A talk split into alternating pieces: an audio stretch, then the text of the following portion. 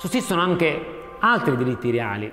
Appurato chiaramente che il diritto di proprietà è il diritto reale per eccellenza, quella avente delle caratteristiche ulteriori rispetto ai diritti reali, in primis l'imprescrittibilità, mentre sappiamo che i diritti reali di regola sono prescrittibili, esistono anche altri diritti reali, detti minori, sono diritti reali che solitamente comprimono il diritto di proprietà che si va a riespandere nel momento in cui tali diritti si estinguono. Tra questi all'articolo 952 c'è il diritto di superficie, definito come il diritto di fare o mantenere al di sopra del suolo una costruzione a favore di altri. Questo altro acquista quella che viene definita proprietà superficiaria. Così come si può alienare la proprietà separatamente dal suolo. La, questa costruzione può anche essere fatta a tempo determinato e in questo caso, scaduto il termine, la, uh, il diritto di superficie si estingue e il proprietario del terreno diventa anche proprietario della costruzione che vi è sopra. Il diritto di superficie è una sorta di deroga all'accessione. L'accessione, se ci ricordiamo, è un modo di acquisto a titolo originario, in forza del quale il proprietario del terreno diventa proprietario delle costruzioni che c'è sopra. In questo caso, derogando al 934, il 952 permette alla costruzione realizzata sopra il terreno di avere un proprietario diverso rispetto al terreno. Il diritto di superficie può costituirsi per contratto o per testamento e si estingue o per scadenza del termine o per perimento della costruzione o, come dicevamo prima, per non uso ventennale in quanto è prescrivibile. Quindi, eh, in quanto è prescrittibile, non prescrittibile, in quanto si prescrive nel, term nel termine di vent'anni. Un problema di qualificazione giuridica si era posto con riferimento alla cosiddetta colonna d'aria. Vuol dire, accadeva che il proprietario dell'ultimo piano di un edificio alienasse tale ultimo piano, mantenendosi, si scriveva negli atti, la proprietà della colonna d'aria, quindi dell'area sovrastante questo ultimo piano. E spesso scriveva materialmente, la, si, si, ehm, si manteneva il diritto di proprietà sulla colonna d'aria. Quindi si definiva questa area sovrastante a questa, a questa costruzione come se vi fosse il diritto di proprietà dell'alienante, che manteneva questa proprietà al di sopra del, del, dell'immobile.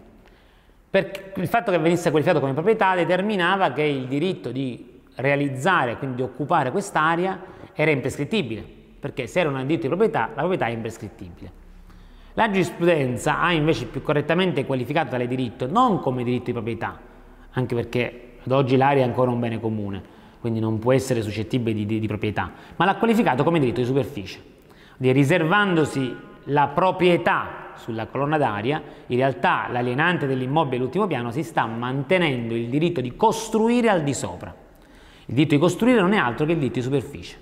Questo cosa vuol dire? Che se il soggetto non costruisce entro 20 anni, si prescrive il diritto di costruire e il eh, proprietario dell'ultimo piano vede riespandersi il proprio diritto, ivi compreso quello di costruire al di sopra dell'immobile, perché come sappiamo il proprietario dell'ultimo piano ha a disposizione in base al codice civile, il diritto di costruire al di sopra, diritto che può cedere a terzi, come abbiamo visto per le ipotesi di colonna d'aria, ma decorsi vent'anni per un uso ventennale il diritto si prescrive e quindi colui che ha la proprietà dell'immobile riacquista il diritto di costruirvi al di sopra.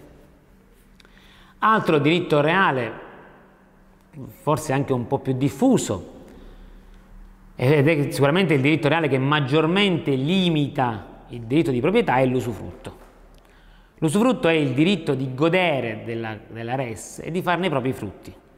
È sicuramente un diritto che permette all'usufruttore di avere poteri molto più ampi rispetto ai, alle altre ipotesi di diritti reali, comprimendo di molto il diritto di proprietario, che infatti viene definito nudo proprietario.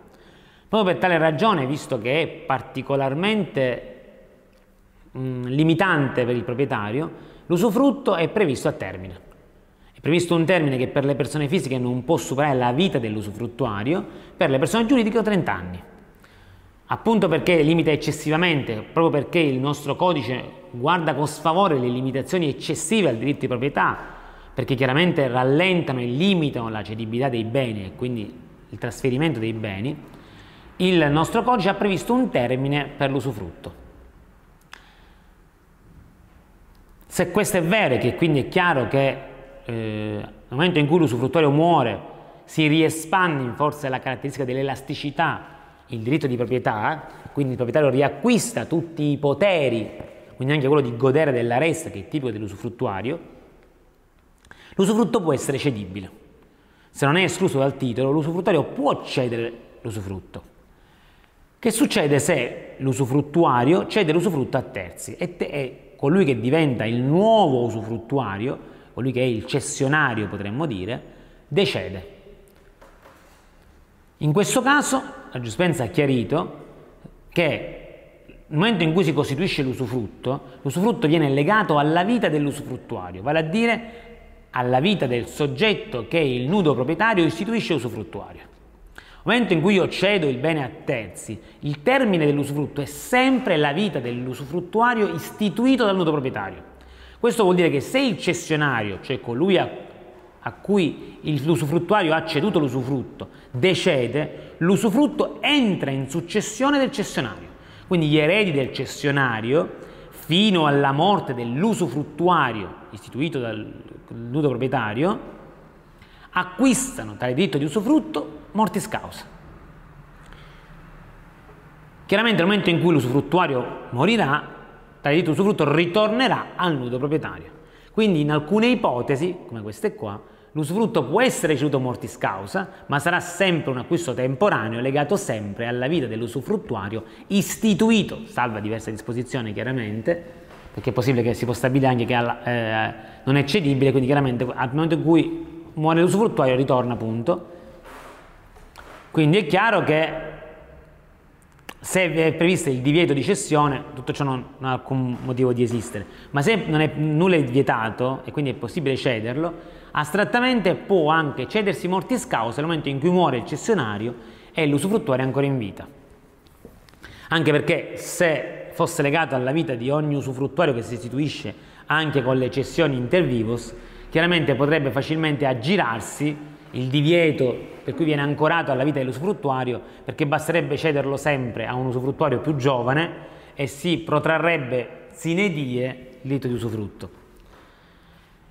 L'usufrutto può essere costituito per um, ex legge, anche se ormai le ipotesi di usufrutto per legge sono um, un, po', um, un po' di meno, soprattutto eliminato l'usufrutto per legge che vi era per il coniuge al momento della morte dell'altro coniuge, c'è ora l'usufrutto dei genitori sui figli, che è un usufrutto ex legge, che però ha delle caratteristiche particolari, perché chiaramente i genitori non possono, si godono dei frutti della res, ma non ne possono godere come meglio ritengono, devono comunque dare conto di questi frutti, eh, perché comunque devono pensare ai bisogni della famiglia.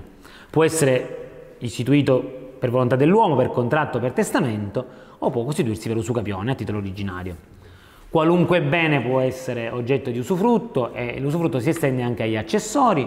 Caratteristica dell'usufrutto, come dicevo poco fa, è che i frutti naturali e civili spettano all'usufruttario per tutta la durata del diritto, diritto che si estingue o per scadenza del termine, che se non è diversamente stabilito, ribadisco, è la morte dell'usufruttuario, o per non uso ventennale, perché essendo un diritto reale minore si prescrive, o per perimento del bene sul quale è costituito, che chiaramente comporta il venir meno del diritto, oppure per riunione nella stessa persona della proprietà dell'usufruttuario. Pensiamo ai casi in cui uno istituisce usufruttuario un figlio, che è l'erede, a cui poi nel corso dell'usufrutto muore il genitore e l'erede diventa proprietario usufruttuario. È chiaro che per confusione si estingue, perché nella stessa persona abbiamo usufruttuario e nudo proprietario. Può anche estinguersi per rinuncia del titolare. Il titolare del diritto di usufrutto decide di rinunciarvi e di conseguenza si riespande il diritto di proprietà.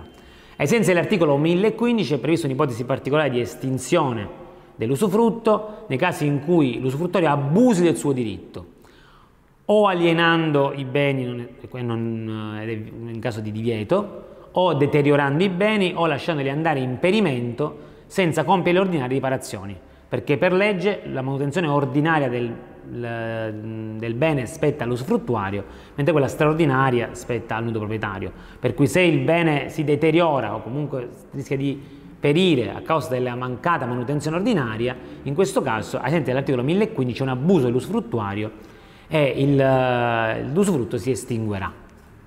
Altri due diritti reali particolari sono il diritto di abitazione e il diritto di uso. Il diritto di abitazione e di uso sono dei due diritti che mh, mm, sempre reali. Il diritto di abitazione riguarda i beni mobili, il diritto di abitazione riguarda i beni immobili e fondamentalmente riferimento alla casa. Il diritto di abitare una casa per esigenze proprie della propria famiglia, che ai sensi dell'articolo 1023 va inteso in senso abbastanza ampio, e l'articolo 1021 invece riguarda l'uso dei beni mobili che si può fare con tali beni sempre per i bisogni propri della famiglia. La caratteristica di tali diritti è che sono incedibili, sono, quindi riguardano sono del soggetto, una caso sono pure impignorabili e non sono limitati nel quantum. Il soggetto fondamentalmente può utilizzare tali beni senza che venga quantificato, o meglio la quantificazione fa riferimento ai bisogni della famiglia, in senso chiaramente ampio e generico.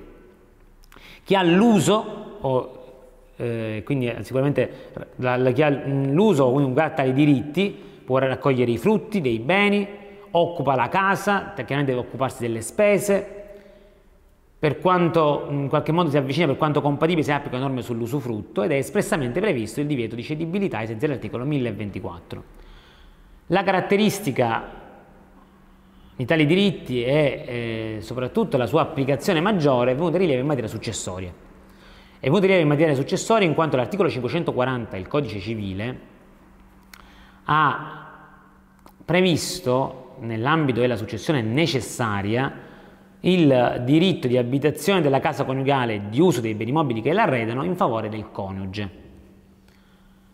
Dire al coniuge spetta oltre, o meglio oltre, poi dipende, spetta la quota di legittima e potrebbe spettare anche il diritto di abitazione di uso sulla casa. Oltre in realtà bisogna vedere da quant'è il patrimonio che il decuius lascia.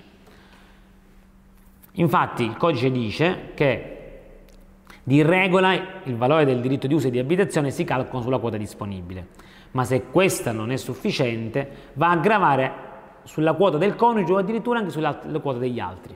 Quindi in realtà in alcuni casi potrebbe limitare anche o addirittura azzerare la quota di legittima del coniuge, quindi non è detto che si sommi, potrebbe anche ricomprenderla o comunque in parte. In caso di successione necessaria, quindi con riferimento a quella che viene chiamata quota di legittima, con riferimento a quei soggetti legittimari, in particolare il coniuge, tale soggetto spetta tale diritto di uso e di abitazione ex legge. Si era posto il problema se una tale norma potesse essere applicata anche alle successioni legittime, quindi a quelle, ipotesi, a quelle successioni che avvengono senza testamento, in tutto o in parte, cioè quelle successioni che si aprono ex legge. Perché mentre il 540 viene è inserito nelle norme sulla successione necessaria, nelle successioni legittime non vi è una norma simile a questa. Per cui, nell'ambito delle successioni legittime, il codice dice soltanto al coniuge aspetta questa quota X. Nulla dice sul diritto di abitazione e di uso. Per cui ci si è chiesti, è possibile applicare analogicamente l'articolo 540 anche alle successioni legittime? Qualcuno diceva no, e diceva no per il semplice fatto che non c'è una norma. Se il legislatore l'ha previsto solo per le successioni necessarie e non per quelle legittime, vuol dire che per le successioni legittime ha ritenuto non, ne non necessario, scusate il gioco di parole, prevedere tale ulteriore diritto in favore del coniuge. L'orientamento diverso, poi sposato anche delle sezioni unite invece, fondandosi sulla identità di razio nelle due successioni, che fondamentalmente è per il coniuge il diritto di continuare ad abitare la casa coniugale, quindi quella casa in cui ha vissuto col coniuge che muore, quindi con quel soggetto con cui ha vissuto un pezzo più o meno ampio della propria vita, quella casa dove ha i ricordi, quei beni collegati a una vita in comune, proprio con riferimento a, a tale abitazione, a quei beni che l'arredano, ha previsto questo diritto di continuare a abitare e a utilizzare, perché c'è una sezione unita è chiaro che la razza è la stessa, come lo è per le successioni che avvengono con testamento, è chiaro che anche a quelle che avvengono per legge la razza è la stessa, permettere al coniuge di mantenere un rapporto di ricordi grazie alle cose, quindi alla casa e alle cose che arredano quella casa.